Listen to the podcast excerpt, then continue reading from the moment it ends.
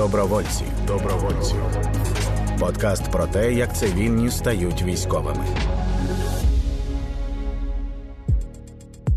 Привіт, я Аліна Сарнацька. Це подкаст Добровольці, подкаст про те, як цивільні стають військовими. Я військова, до вторгнення аспірантка соцроботи і менеджерка громадської організації. І уже понад рік я у війську. Цю розмову з військовим чубакою ми записуємо на Донбасі. Привіт, дякую, що ти до мене завітав. Так, привіт, радий тебе бачити. Де ти працював до Великої війни? Ну, у мене взагалі досить цікава історія була, тому що я за освітою лікар-педіатр. Шість років я відпрацював за спеціальністю, і потім майже рік перед повномасштабною війною я. Пішов з медицини, був щасливий цілий рік і працював Python backend девелопером в одній українській компанії. Тобто мобілізувався я вже будучи програмістом, так би мовити. А чому пішов з медицини? Що було не так? Е, насправді, якщо б я працював терапевтом, я би думаю, звільнився би з цієї роботи набагато швидше. А оскільки я працював з дітьми, вони надихали, з ними було класно працювати, тому я протримався так довго. Але все ж таки медицина мене не, не надихала, і це було не моє. От я це усвідомив в якийсь момент і пішов на навчання паралельно з роботою. Після цього вже знайшов свою першу роботу в it е, компанії ну і працював там. Я думаю, людина, яка в Україні може закінчити мед, потім прийти інтернатуру і це все зробити, може навчитися будь-чому. Просто просто немає меж. Чому ти чубака? У мене був спочатку позивний борода. Ну, тому що я ношу бороду. Ну, тобто, як у всіх в армії. Ну, в принципі, так. І як виявили, що коли ми виїхали на Донбас, що кожний другий це борода, кожний перший це кум, і тому мій позивний був неактуальним. Так сталося, що у нашого начмеда позивний на той момент був Йода абсолютно рандомно вибраний.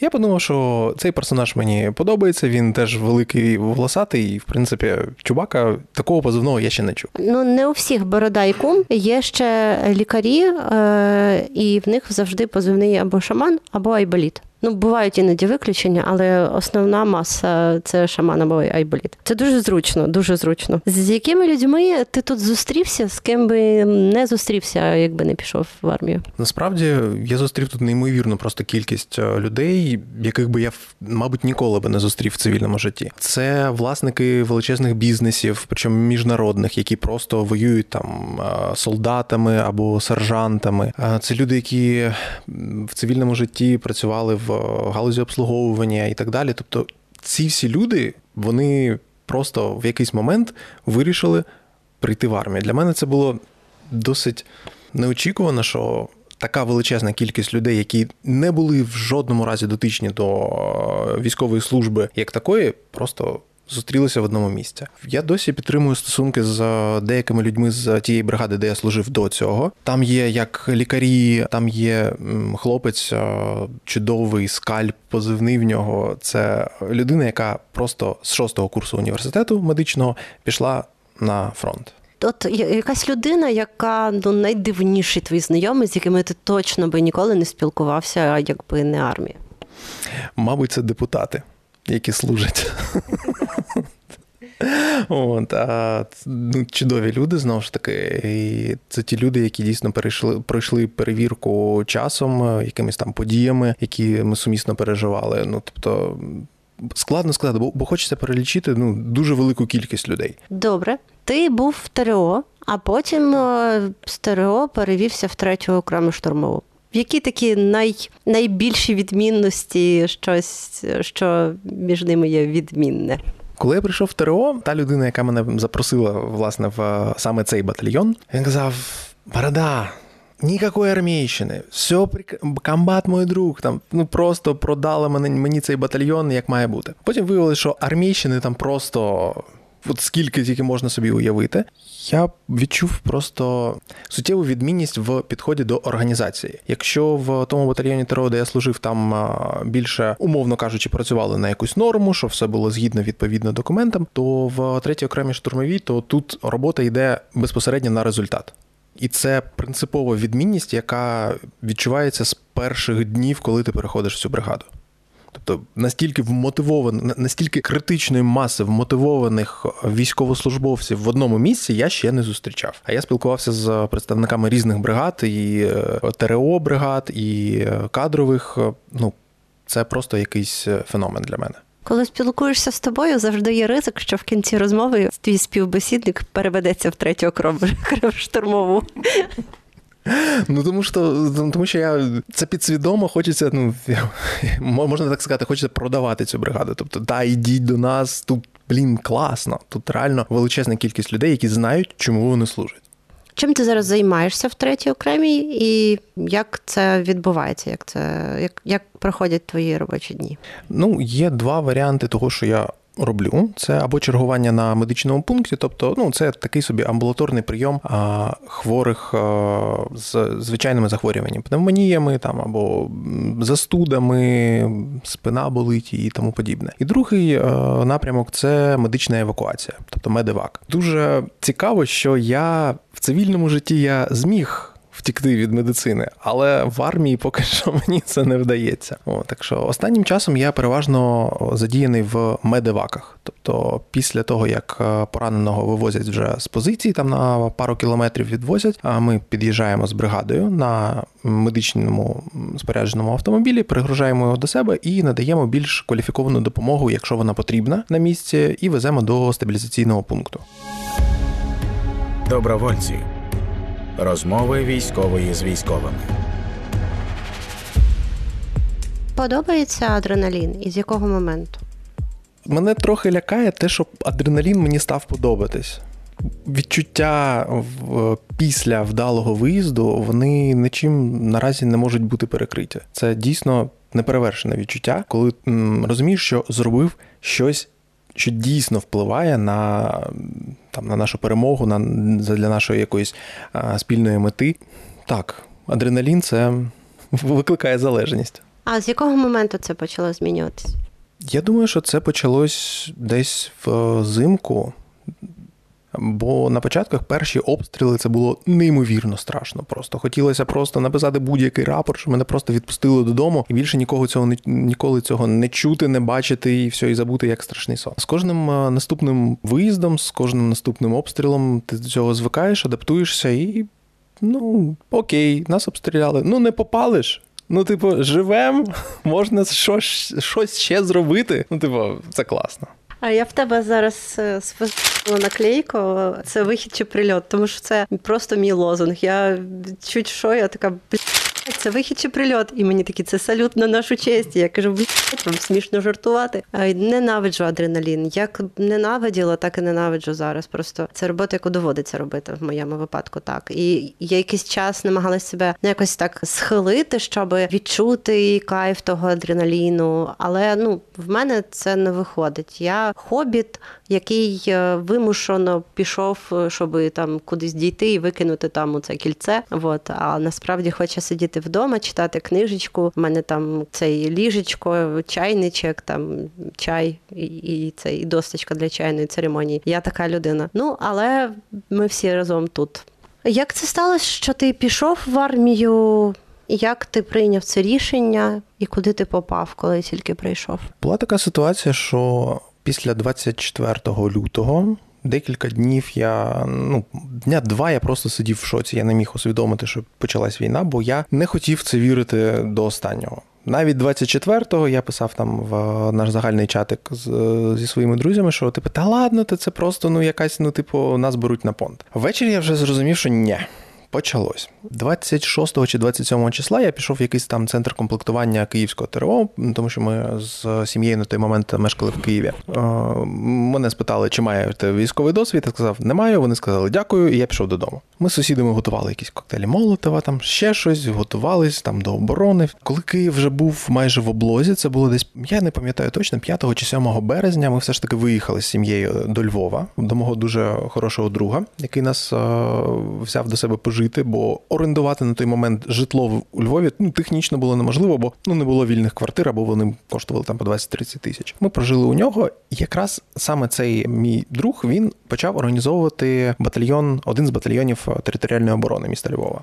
І дуже активно мене туди запрошував. Буквально на другий день, як я приїхав до Львова, я пішов одразу в військкомат і ну. Тому що треба стати на облік. Простояв я в черзі в електронній десь тижні три. Потім мені дали повістку на уточнення даних. Я прийшов в військкомат, прийшов в медичну комісію. Мене записали в запас якоїсь частини. Я дуже би хотів зараз дізнатися, якої мені прям цікаво, куди б я попав. Ну, мене записали в запас якоїсь частини. Я дзвоню цьому знайомому, кажу, так і так, типу а що мені сидіти, в принципі? Давай до тебе, в тебе ж класно.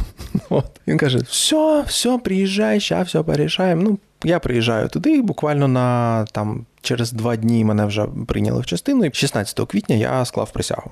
От з тих пір я є військовослужбовцем. Нарешті хтось схожий на мене, тому що всі мої друзі зараз е, це люди, які кажуть, я знав, що почнеться, я готувався отак. А 24-го в мене був зібраний там, не знаю, калашмат, два рюкзака, е, спальник, карімат, і я вже стояв там десь біля військомату. Одна я теж як ти, що я не вірила, що почнеться повномасштабно, а потім я два дні не вірила, що вони не беруть нас на понт і так далі. Ще по з приводу червоних е, прапорців, якщо вас, вас кличуть служити кудись, то червоний прапор, те, що зараз сказав Чубака, про те, що все буде на мазі, все такий кайф, просто неймовірно класна частина, ніякої армійщини. Це 100% вам брешуть. А от і ще є такий величезний червоний, такий просто прапор. Такий. Це коли вам кажуть, що ти будеш дронщиком, але спочатку ми запишемо тебе помічником логіста або номером розрахунку СПГ, але це чиста формальність. Насправді ти будеш літати. Так, от насправді вас нахують. От це важливо розуміти, що таке може бути під час мобілізації, особливо якщо ви не через військомат це робите і говорите з якоюсь військовою частиною, то ця військова частина може вас не спати, тому що всюди, всюди люди і в армії також. Добровольці. Подкаст на громадському радіо. Чи ти не шкодуєш, що ти пішов в армію? От всерйоз жодного разу. Справа в тому, що я народився виріс в Донецьку. І коли були події в 2014 році і фактично почалась війна, я тоді нічого не зробив. Я просто поїхав з Донецька і, типу, ну так склалися обставини, що після закінчення університету мене в 2013 році направили в місто Миколаїв на проходження інтернатури. Я не поїхав в Донецьк назад жити, бо ну ні. Але при цьому я ну жодним чином не намагався там якось піти в АТО чи щось там робити, таке активне, щоб захистити там Україну. І я думаю, що десь всередині це відчуття провини, воно сиділо. І коли я приймав рішення, ну що треба іти і служити, бо повномасштабна війна, думаю, що цей фактор був один з вирішальних. Тобто я відчуваю провину, що я тоді нічого не зробив. Можливо, що якщо б я тоді щось зробив, що от от я і ще, може, там декілька десятків тисяч таких самих, як я, подумали так само. Можливо, ми би зараз і не опинились би в тому місці, де ми знаходимося, коли є повномасштабне вторгнення з величезними втратами. Я не міг просто по-іншому поступити. Хоча зізнаю, що перші дні в на службі Спочатку в мене була якась певна ейфорія, я молодець, я себе похвалив, що я такий от відповідальний, класний. Але десь третій чи четвертий день в батальйоні я стою на шикуванні. У мене ще нема форми, у мене кросівки, джинси, якась курточка цивільна. У мене нема зброї. Я ще в житті до того не тримав зброю, ну, типу, автомата в руках. Там колись пістолети, ще щось, мені давали рушницю. От автомат я ніколи не тримав в руках. Я стою на шикуванні, і комбат каже: від 4 до 14 днів наша військова частина висувається на схід. І я стою куди я, блін, попав? Ну, типу, що таке? У мене автомата немає.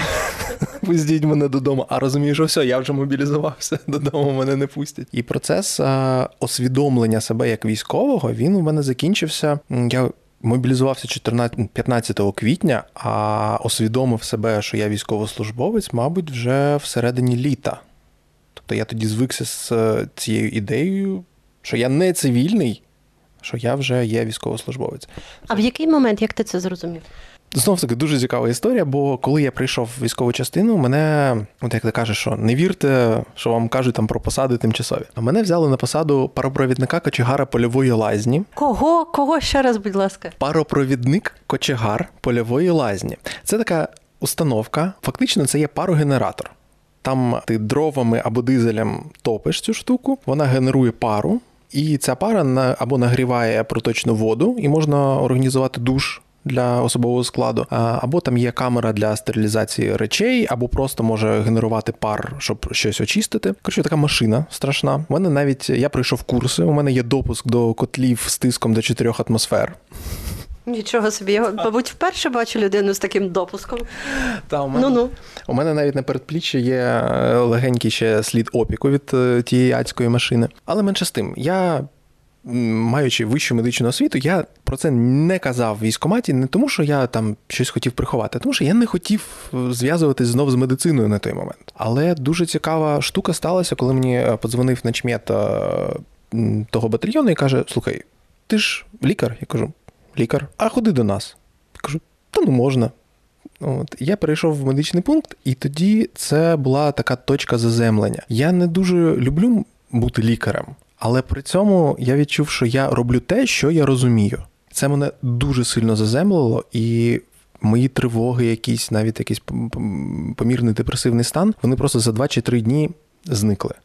Це було відчуття, що я на своєму місці.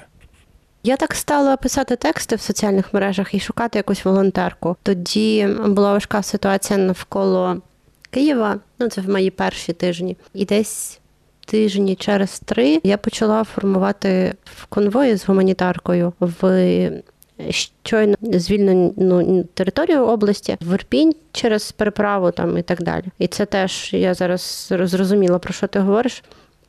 Це теж мене якось ну якось дало відчуття, що я це я, тому що весь світ навколо кардинально змінився абсолютно повністю, але я робила хоч щось, що я розумію і знаю. Що таке воїн?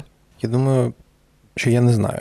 Я не знаю, що таке воїн. Я не можу усвідомити себе воїном, я не можу зрозуміти мотивацію от такого архетипічного воїна. Точніше, не так. Я зрозуміти мотивацію цю можу. Я не можу це вкласти в якесь речення чи в якесь е- поняття, щоб пояснити. Ну, я, я, У мене нема коротше, відповіді на це запитання, що таке воїн. Це людина, яка. Можливо, воїн це людина, яка ставить е, інтереси своєї землі, свого свого народу вище за свої власні. Є певна мета, заради якої ти готовий віддати все, що в тебе є: життя, здоров'я і так далі.